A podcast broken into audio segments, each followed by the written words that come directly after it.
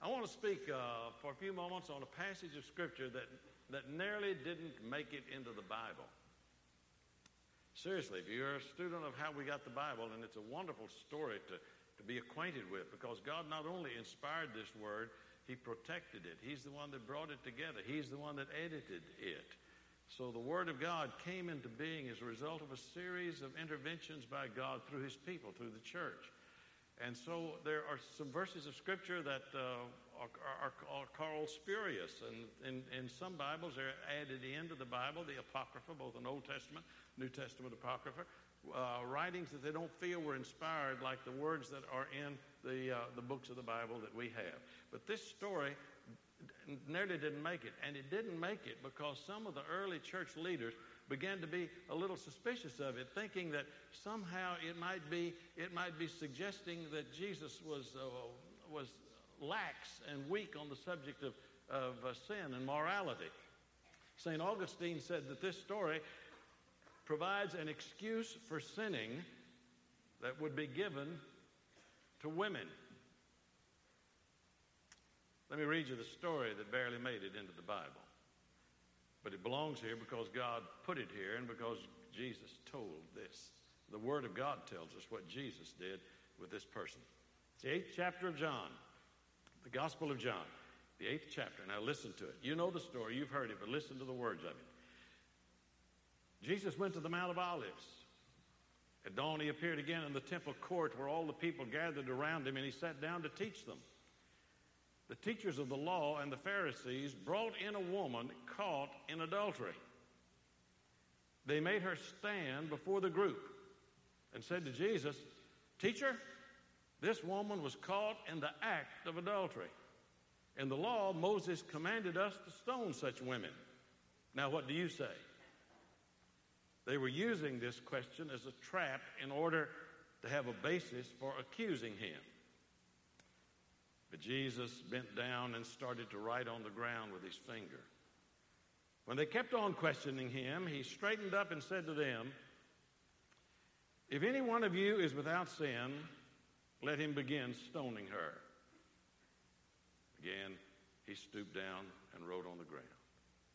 At this, those who heard began to go away one at a time, the older ones first until only Jesus was left with the woman still standing there.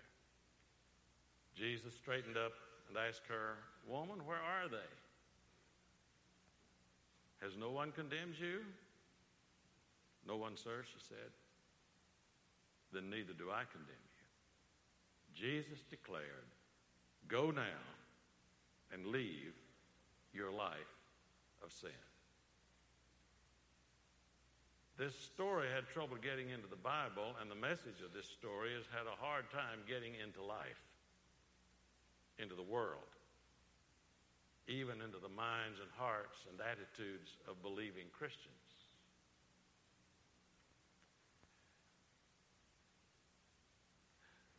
Grace has trouble getting into life. Forgiveness has trouble getting into life. The world that you and I live in, and particularly in America right now, we are, we are obsessed with trials. Listen to how much of our news has to do with a trial somewhere. It's big news every day, every night. And that's because the world outside of Christ is more concerned with judgment than with mercy. More locked into condemnation than compassion. What we do uh, is, and it l- seeps into the life of Christians even, and seeps, can seep into the life of churches and denominations. We come along and we set up courtrooms. And we drag ourselves and everybody else into that courtroom. And we start judging ourselves and we start judging one another.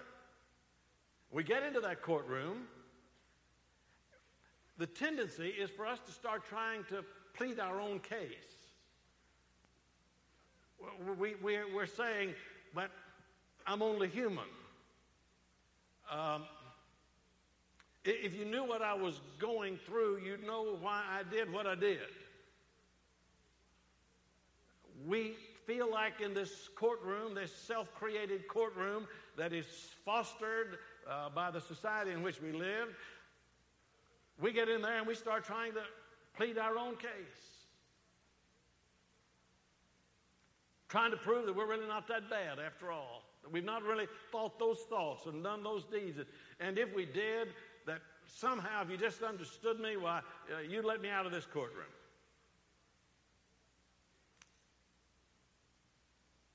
I think that's what uh, my good friend, Dr. former president of Baylor, now Chancellor of Baylor, Herbert Reynolds, tells a story about the two cowboys riding around the countryside out in West Texas many, many years ago. It was Sunday morning, heard church bells ringing. So uh, Jake said to his friend, said, uh, why, you know, we haven't been to church in a long time. Why don't we go to church? So they tied up their horses and they went into the church, and the pastor was preaching a sermon on the Ten Commandments. I mean, not just one of them, the whole bunch, the whole load. And he preached a long time. And when Jake and his friend left church, they went out and they got on their horses and rode for about 20 or 30 minutes, and neither one of them said a word. Finally, Jake said to his friend, Well, at least we ain't made no graven images.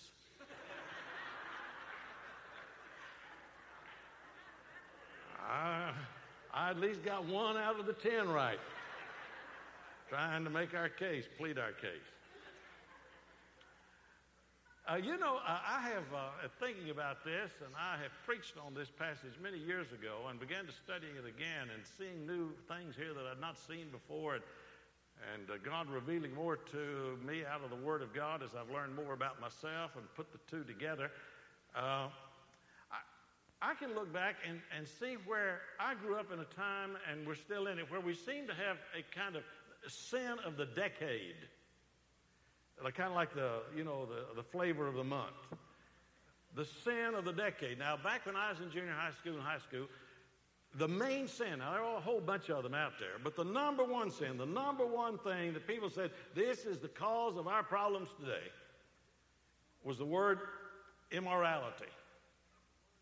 Now, everybody knew what they meant by the word immorality. They meant sexual behavior. That was the number one problem. Well, it, it is a problem. It is a question. It is a sin, to be sure. But that was sort of the sin of the decade. Then we came back, went through World War II, and came back, and a lot of early marriages and those who'd been separated for two or three years started having difficulties and problems. And so, this decade after the war, the primary sin was divorce. That was it. That's a breakdown of the family. That's true. That is a big sin. That's a big problem. That's a big hurt. For folks who go through it, it's a difficult thing for them. Whether it's wanted or unwanted, it's difficult. That was the big sin. Now, today, the, I guess there's two of them that are pretty much characteristic of the sin of the, of the decade, and that uh, would be homosexuality and abortion. Now, all of those things, all of those major heavyweight sins are sins, to be sure, no question about that. But there are also some middleweight sins and some lightweight sins and some featherweight sins, and they're all a part of our lives. Through these years, I have had people come into my office and sit down and talk and share and ask for some counseling and some help on just about every subject you can think of.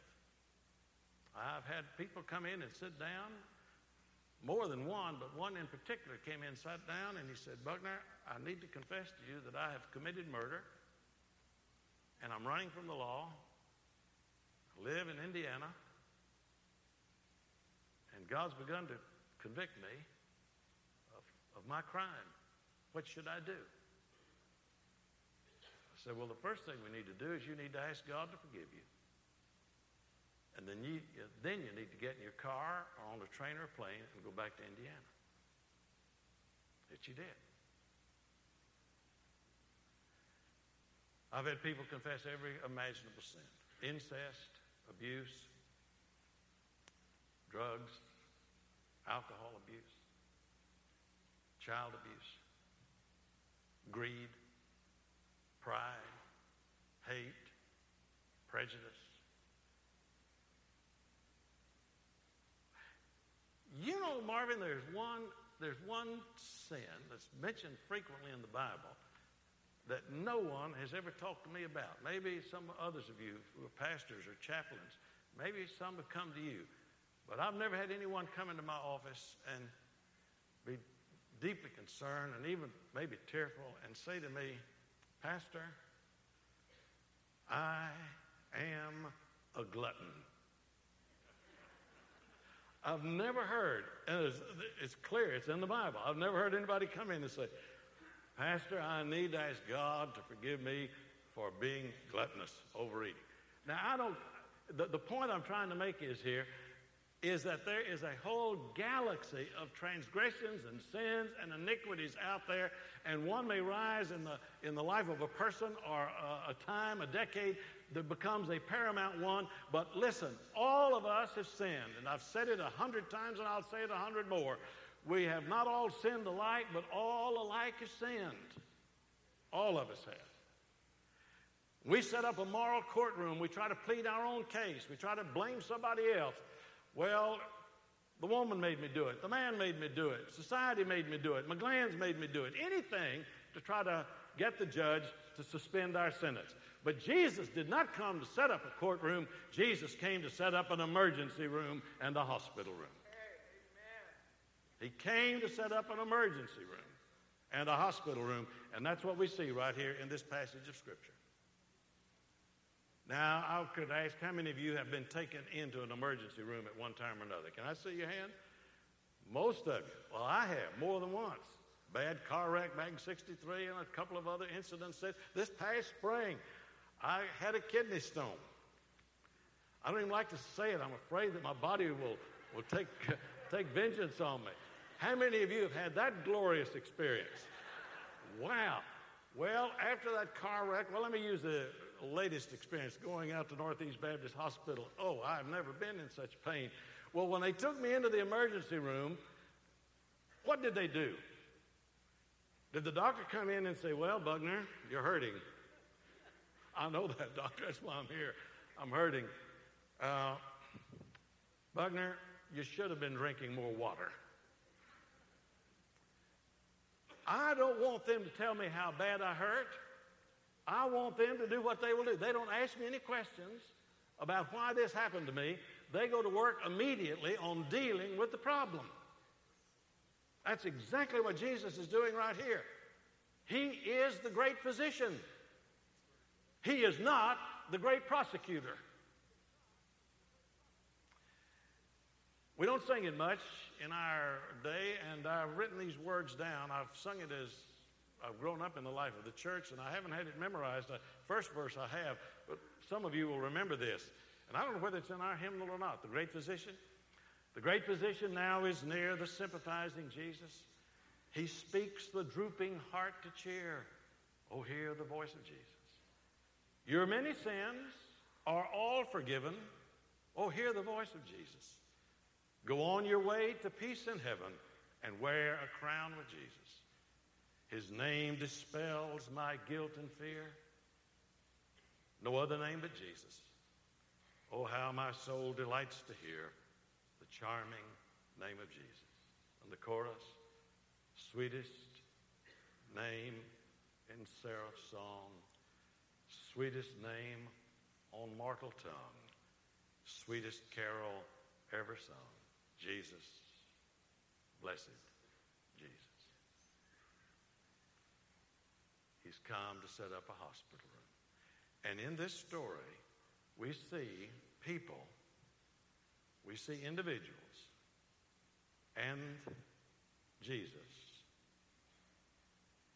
reveal a powerful truth. What we see here, we do not see people divided into two groups. No, we do not, they're not divided as the guilty and the righteous, the good and the bad. We see them as all guilty, all guilty, two types of guilt. For all of us have sinned. Isn't it interesting when you read this story? The teachers of the law and the Pharisees brought in a woman caught in adultery. They made her stand before the group, and it was a custom to take off her garments from the waist up, and she's standing there, naked from the waist up. Obviously, her hands crossed in front of her. They made her stand before the group, and they said to Jesus, Teacher, this woman was caught in the act of adultery. In the law, of Moses commanded us to stone such women. Now, what do you say? You know, I, I am not uh, naive about life. I am not ignorant of what goes on in the world. But it's, I have always felt that it took two people to participate in an act of adultery. Where was the man? Now, Moses did give a law in the 20th chapter of Leviticus, in the 10th verse, that they were to be a person was to be stoned to death if they committed the act of adultery, but it mentions man and woman. Sexism, my friend, didn't start in our century. It's here, right here in the Word of God. What you have here are two different types of guilty people. Two different types. Not the guilty and the righteous, not the good and the bad. All of them equally sinners, divided into two groups. Now, C.S. Lewis reminds us that in this story, we have some confusion, and we have some confusion because, and this is the reason Augustine had some problem with it, we have some confusion because we equate condoning with forgiving. They're separate. To condone means to ignore it, say like it didn't happen, or say it makes no difference. You're okay. That's condoning it. That is not what it means to be forgiven. Forgiveness means that we have accepted the grace of God and we are giving the grace of God to our fellow sinners. We're not dragging people into the court of judgment, we're leading people to the throne of grace by faith in Jesus Christ. Our sins are forgiven. Now, hear me. No person no person who refuses to, to admit his guilt can ever accept forgiveness. There is no forgiveness for those who are unwilling to admit their guilt, to face the reality of who they are and what they're thinking and what they're doing.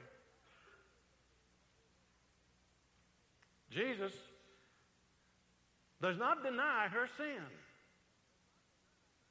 He doesn't minimize it, he doesn't excuse it. What does he do? He blots it out. He erases it. He forgives it. In a sense, this woman represents all of us who have failed. And all of us have. All of us who have sinned, all of us have. Jesus addresses her sin, but does not condone her sin. He forgives her sin. You know, I've heard it all my life in church. Ever since I was a little boy, and I've preached it, and I've quoted it, and I've said it, and you've said it, and you've heard it, that we're to hate the sin and love the sinner. We don't do that very well, do we? Now, I can always separate me from my sin. I can say, well, if you only understood, if you only knew, you know what pressure I was under. But I don't do that for others. Not unless I accept myself as a guilty sinner in the eyes of God and ask Him to forgive me and pour upon me His grace greater than all of my sin and then pass that love and that grace through me to the world around me, practicing what I have experienced. You know what he did here? Jesus is so fantastic. He is so great. He, he wipes out the sin of one to arouse the guilt in the lives of others. That's an amazing thing that's happening here. He blots out the sin of this woman. He forgives her. But by the statement that he makes, he arouses in the mind of all of these religious leaders that had dragged this woman into the presence of Jesus. He aroused guilt within them. Why? To make them suffer? To make them suffer? To give them moral pain? No, he arouses guilt within us so that we will bring that to him so that he can forgive us. God is not concerned with condemning us or condoning us. God's concerned about forgiving us. All of us. And here he arouses the guilt in the minds of these men when he asks this question If any one of you is without sin, let him begin stoning her. Now picture it in your mind. It got real still. More than their, the stillness in this room. Got real still. And they started walking away.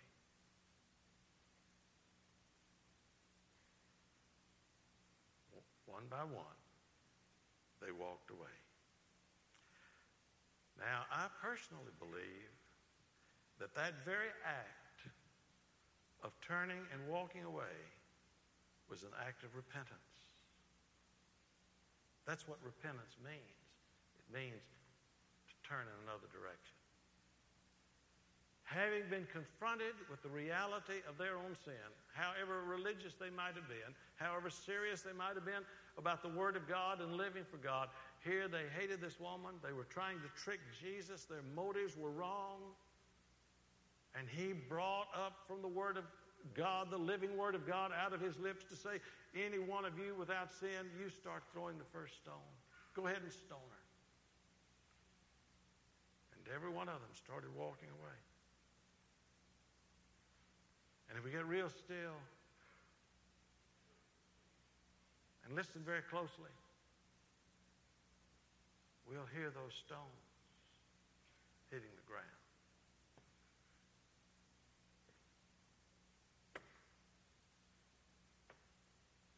One by one, like the timpani in the symphony of salvation.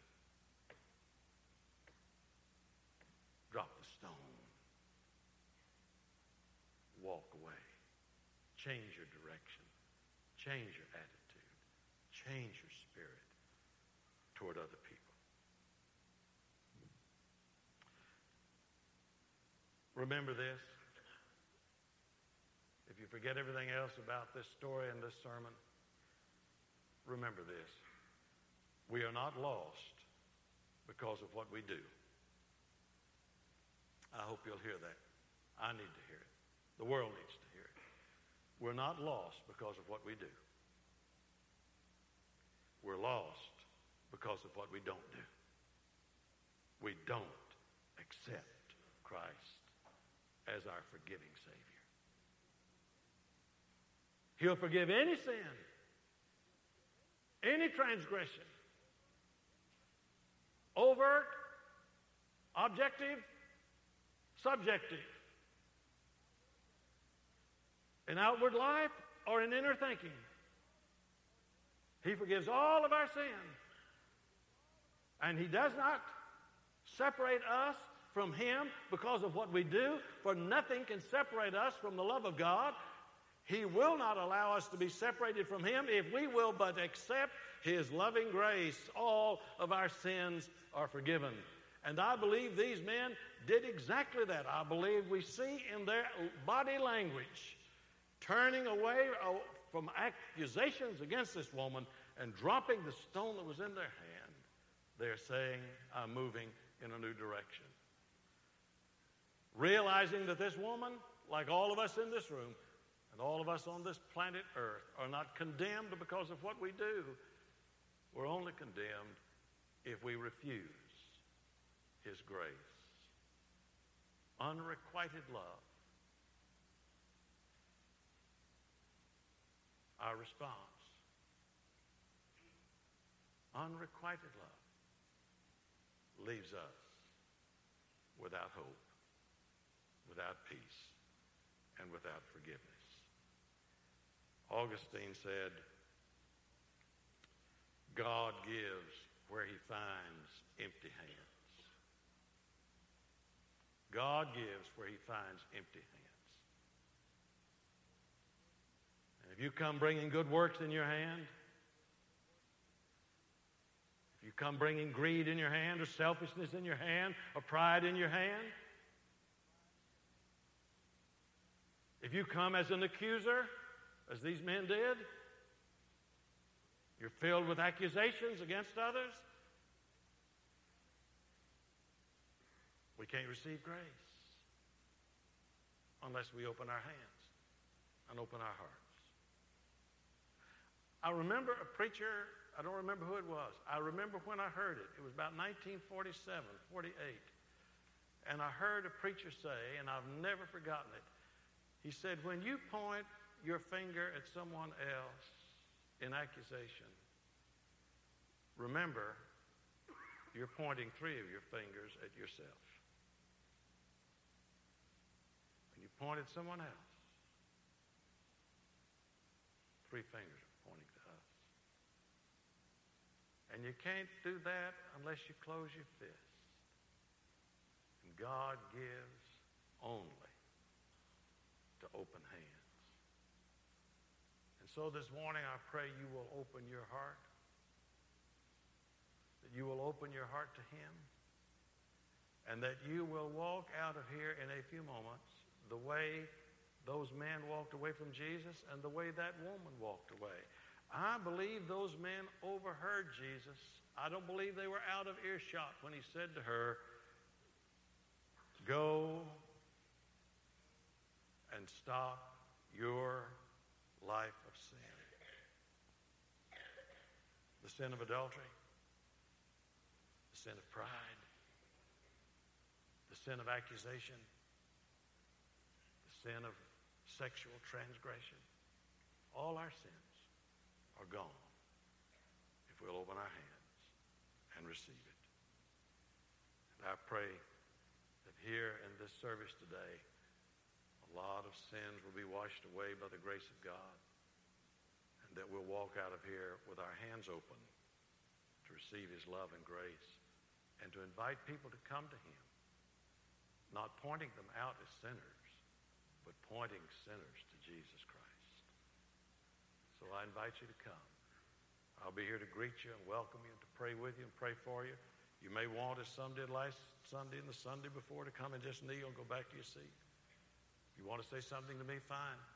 But whatever God has said to you and urged you to do today, to put your faith and trust in Him, to join this church, if this is where God is leading you, where God is wanting you to serve and be served, to be a part of this fellowship, I'll be right here to greet you.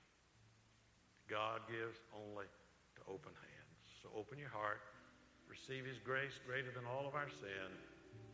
And as Marvin sang so beautifully a moment ago, come be together with the people of God as we worship Him and serve Him and bring people to Him.